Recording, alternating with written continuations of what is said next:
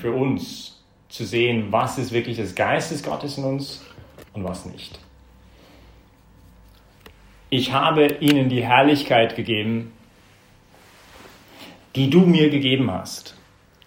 Also das Erste ist die Herrlichkeit. Gott schenkt Herrlichkeit immer. Wo er ist, dort wird der Mensch herrlich. Dort wird er eine bessere Version seiner selbst. Und wenn wir Freunde des Geistes sein wollen, müssen wir dasselbe tun. Dann werden wir aufbauen, statt niederzureißen.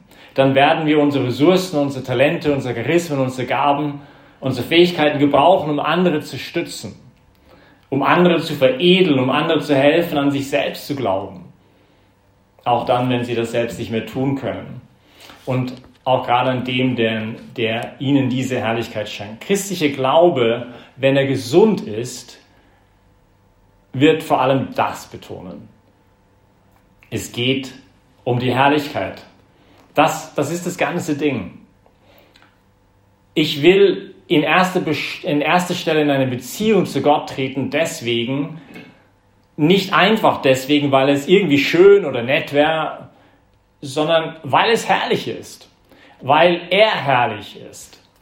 Und Gott wird Mensch nicht einfach, um den Menschen von Missbrauch seiner Freiheit, das wir Sünde nennen, herauszureißen oder irgendwie ihn zu befreien oder irgendwie von, nur von dem Tod irgendwie zu befreien oder von, von seiner Abhängigkeiten und seiner Unfreiheit, die er in, in seinem eigenen Herzen spürt, sondern er will ihn verherrlichen. Die Herrlichkeit Gottes ist der Mensch, der voll lebendig ist. Sagte mal ein, ein Bischof aus dem ersten Jahrhundert, der Ignatius von Antiochien. Ich bin gekommen, dass sie das Leben haben und es in Fülle haben, sagt auch Jesus selber. Ich habe ihnen die Herrlichkeit gegeben, die du mir gegeben hast. Wir Christen glauben, dass uns durch die Taufe ein Anteil an dieser Herrlichkeit geschenkt ist. Und ein anderes Wort für die Herrlichkeit ist der Heilige Geist. Wo ihm kein Hindernis im Weg gestellt wird, dort schafft er sofort Herrlichkeit und verleiht uns die Kraft, zum Beispiel in unserem eigenen Leben, in den Tugenden voranzuschreiten.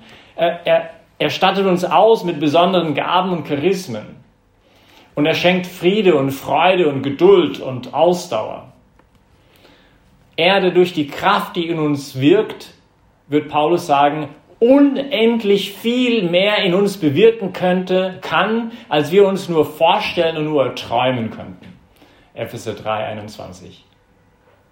Gott kann durch die Kraft, die der Geist ist, unendlich viel mehr tun in uns, als wir uns nur vorstellen und nur träumen könnten.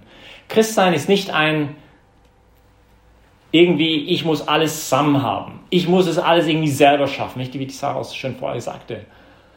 Es gibt so Momente, nicht der Einbruch Gottes in einem Leben, wo man merkt, da ist jemand anders, der etwas in mir tut, was meine Vorstellungen, meine kühnste Vorstellung völlig überschreitet.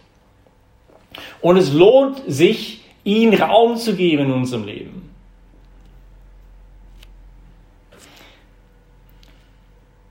Gott denkt den Menschen sehr groß. Nur der Mensch tut das oft genug nicht.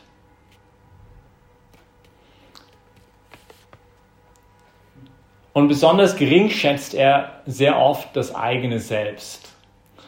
Er, er verfällt in Selbstzweifel, er fühlt sich nicht gut genug. Er fühlt sich vielleicht in den eigenen Schuhen unwohl, er möchte sich nicht in den Spiegel schauen.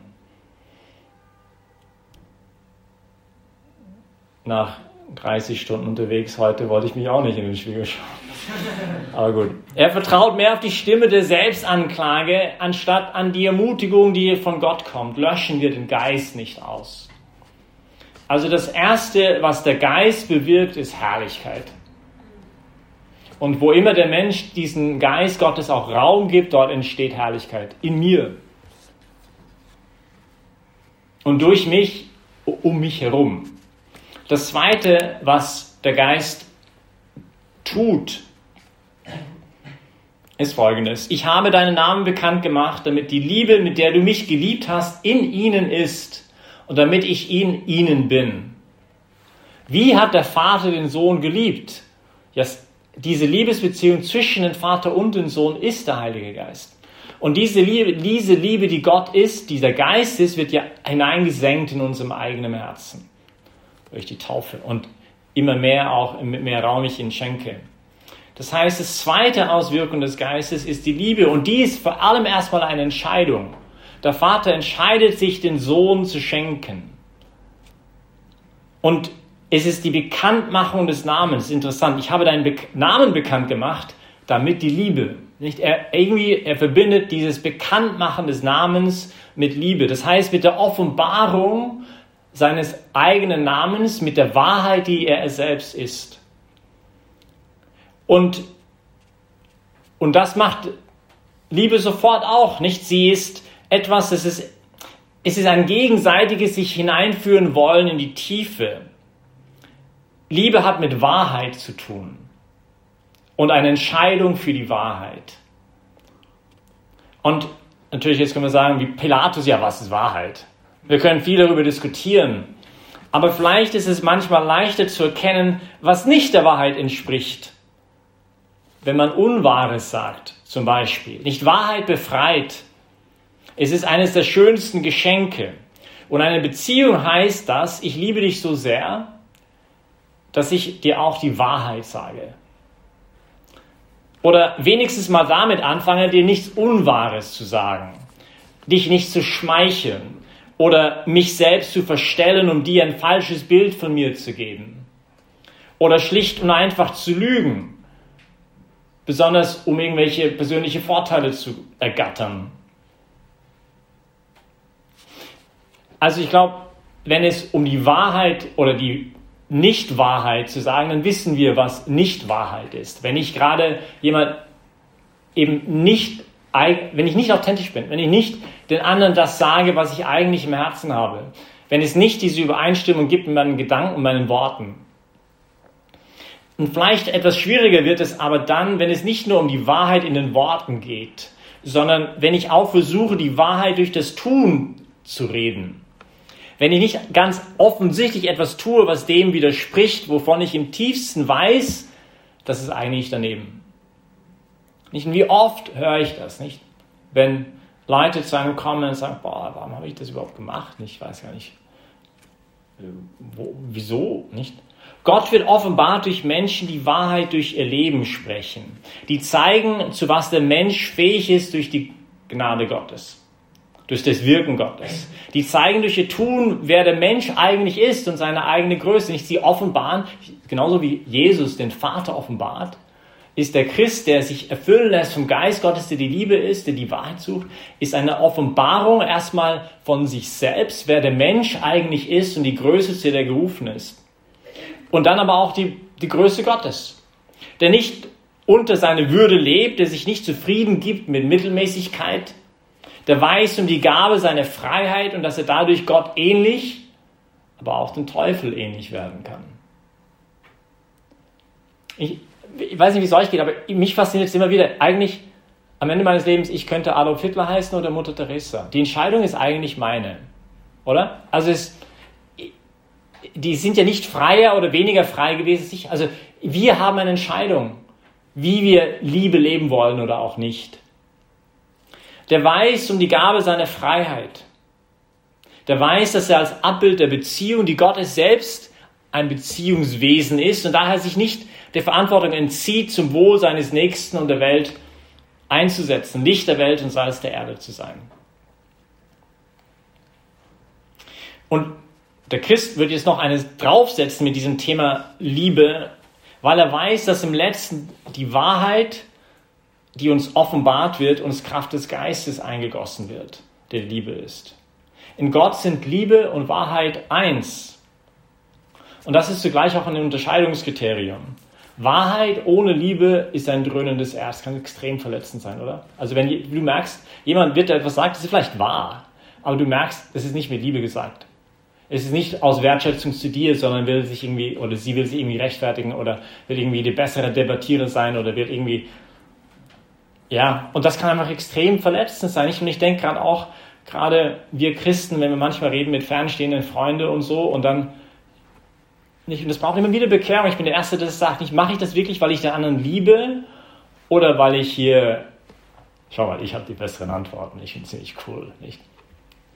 Also Liebe oder Wahrheit, Liebe, Wahrheit ohne Liebe ist extrem verletzend, aber Liebe ohne Wahrheit ist blind, ist orientierungslos, läuft Gefahr, genau das Gegenteil zu werden. Aber was bedeutet Liebe, wenn es keine Wahrheit gibt? Ein Zeichen für die Gegenwart von Gottes Geist ist, wenn beides, Wahrheit und Liebe, vorhanden sind.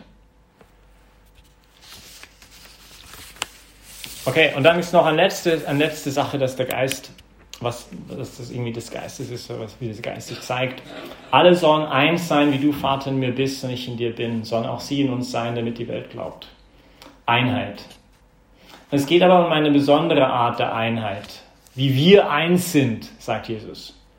Die Einheit ist eines der klarsten Zeichen für die Gegenwart des Heiligen Geistes. Ich denke manchmal hier, wenn wir unsere Besprechungen haben und du merkst, dass irgendwie auf einmal so ein Unmut drin oder ein Ungeist oder jemand ist wütend auf einen anderen, man weiß gar nicht warum und so, wo wir manchmal dann einfach sagen, okay, stopp, Moment, wir beten mal kurz zum Geist Gottes, weil hier ist ein Ungeist gerade da, gegenwärtig. Der Glue dieser Einheit, der christlichen Einheit, von der wir reden, ist Liebe und Wahrheit.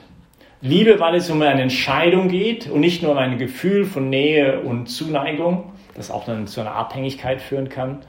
Ich, ich bin eigentlich gar nicht in einer Liebesbeziehung, weil ich eigentlich gar nicht anders kann. Nicht? Du bist meine emotionale Krücke oder ich brauche dich irgendwie zu funktionieren.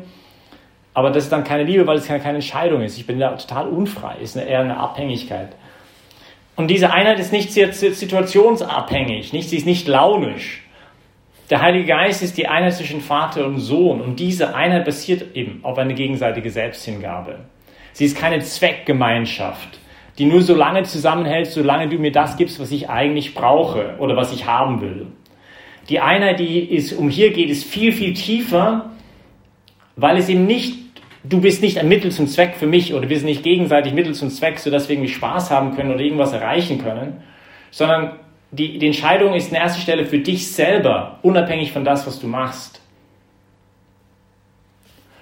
Und zweitens, weil sie eben vom Geist kommt und nicht nur einfach von unserem armseligen Versuch, Einheit zu leben. Nicht, diese ganzen Lesungen ist es, ist es Evangelium, ist es frohe Botschaft. Nicht? Weil christlicher Glaube ist nie einfach ein Moralding, okay, du musst jetzt so, du musst Einheit leben, du musst Herrlichkeit leben, du musst irgendwie Liebe leben, sondern es ist an erster Stelle ja eine Gabe des Geistes, nicht? Er möchte, er befähigt da uns, uns zu etwas, was wir von uns aus nicht machen könnten. Der Ungeist bringt Spaltung, Missgunst, Eifersucht, Rachegefühle, Unversöhntheit, Missverständnis, Verwirrung. Aber die Frucht des Geistes hingegen ist Güte und Vergebung und Einsicht und Klarheit und Friede und Geduld und Selbstbeherrschung. Und die Einheit, die vom Geist kommt, ringt und kämpft auch für die Wahrheit, weil sie keine oberflächliche Einheit will, sondern Verbundenheit der Herzen. Man spricht die Dinge an, kehrt sie nicht unter den Teppich. Ich kenne eine Beziehung, die in die Brüche gegangen sind, weil man einfach nicht geredet hat über die Dinge. Weil man die Dinge nicht einander gesagt hat. Also Herrlichkeit, Liebe und Einheit. Und jetzt möchte ich euch einladen, vielleicht das ein bisschen praktischer zu machen, an zwei Beziehungen nachzudenken, in der du stehst. Und zwar in drei Bereichen. Und sich folgende Fragen zu stellen. Und für die Christen unter uns möchte ich vielleicht einladen, also wenn du willst, das vielleicht mal zu überlegen, einer dieser Beziehungen ist deine Beziehung zu Gott. Und dann vielleicht zu jemand anderem. Also erste Frage wäre in Bezug auf die Herrlichkeit. Ist die Grundhaltung in dieser Beziehung die Herrlichkeit? Das heißt, hilft sie mir, herrlicher zu werden? Hilft sie mir, eine bessere Vision meiner selbst zu werden? Hilft sie mir, in meiner inneren Freiheit zu wachsen? Oder hingegen muss ich mich eher verstellen, so tun, als wäre ich jemand anders, werde immer mehr ich selbst, sondern merke, ich bin eigentlich in einer Abhängigkeit. Werde ich immer mehr das, was Gott gedacht hat, als er mich geschaffen hat? Und suche ich das für den anderen auch in der Beziehung? Also nicht nur in Bezug auf mich selber, sondern ist mein Grund, warum ich in dieser Beziehung stehe, ist, ist mein Wunsch, dass der andere immer mehr er oder sie selber sein darf. Dass der andere immer mehr wachsen darf. Will ich den anderen für sich oder für mich? Zweite Frage. In Bezug auf die Liebe. Beruht diese Beziehung auf eine Entscheidung? Das heißt, verfüge ich in dieser Beziehung über mich selbst oder bin ich fremdgesteuert oder getrieben? Bin ich bereit, Verantwortung zu übernehmen, nicht nur für die Entscheidungen des anderen, aber sehr, also nicht natürlich für die Entscheidung des anderen, sondern aber sehr wohl für den anderen. Für uns Christen kann ich sagen, dass diese Liebe wirklich christlich ist. Das heißt, beruht sie auf Wahrheit oder auf meinen Wunschdenken? Oder anders, gibt es objektive Maßstäbe, die mehr sind als die eigenen Triebe und emotionalen Schwankungen und Reize, die mich in die Beziehung leiten? Oder nochmal anders gesagt, lasse ich meine Liebe vom Evangelium her prägen, mich lehren, was Liebe ist oder nicht? Zweite Frage. Und dann die letzte Frage in Bezug auf die Einheit. Ist der Glue dieser Beziehung die Wahrheit und Liebe oder fehlt eines oder das andere, beide dieser Elemente? Und in gewissen Situationen, ich, was ist der Grund für mein Aufgebrachtsein? Bringe ich eher Spaltung? Also was ist der Grundtenor von dieser Beziehung? Ist mein Beitrag eher Spaltung oder Missgunst? Oder baue ich auf und ermutige ich und inspiriere ich? Halte ich an Groll fest, an Unversöhntheiten, Verletzungen? Oder kann ich auch loslassen? Merke ich, dass ich wirklich hier aus einer inneren Entscheidung aushandeln kann, aus einer inneren Freiheit heraus oder aus einem gewissen Getriebensein? Also das wären drei Fragen, vielleicht über zwei Beziehungen nachzudenken, vielleicht auch mal, wenn du eine Woche ein bisschen Zeit hast, ähm, als Vorschlag in Vorbereitung auf das Pfingstfest. Nicht wie sehr wir den Geist Gottes erlauben zu wirken, nicht mit diesen mit diesen seinen Gaben, der Herrlichkeit, der Liebe und der Einheit.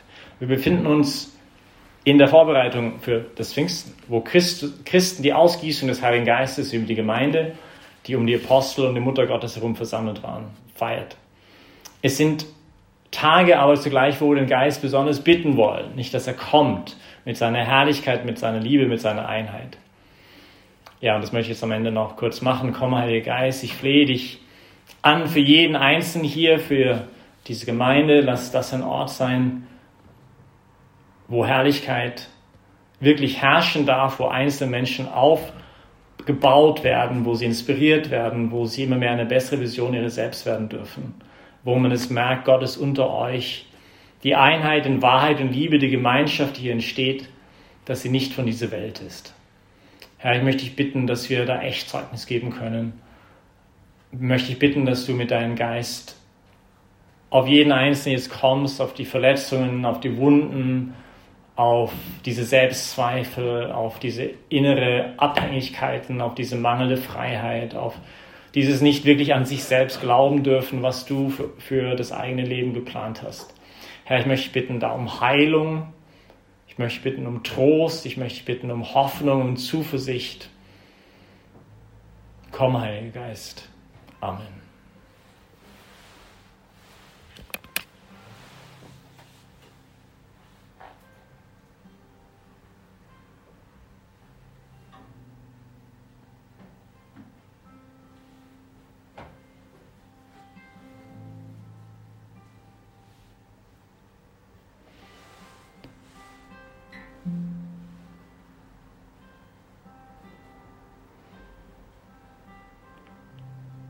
Vielleicht kannst du jetzt einfach, in, machen wir einen kurzen Augenblick der Stille und diese beiden Beziehungen besonders einfach in Gottes Hand legen und ihm da bitten um, um seine Hilfe und dass sein, sein Geist immer mehr hineinkommt in diese Beziehung.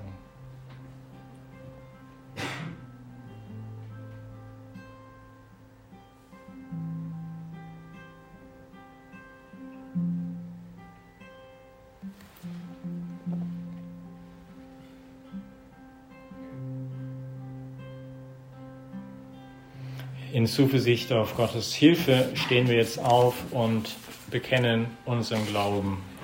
Ich glaube an Gott.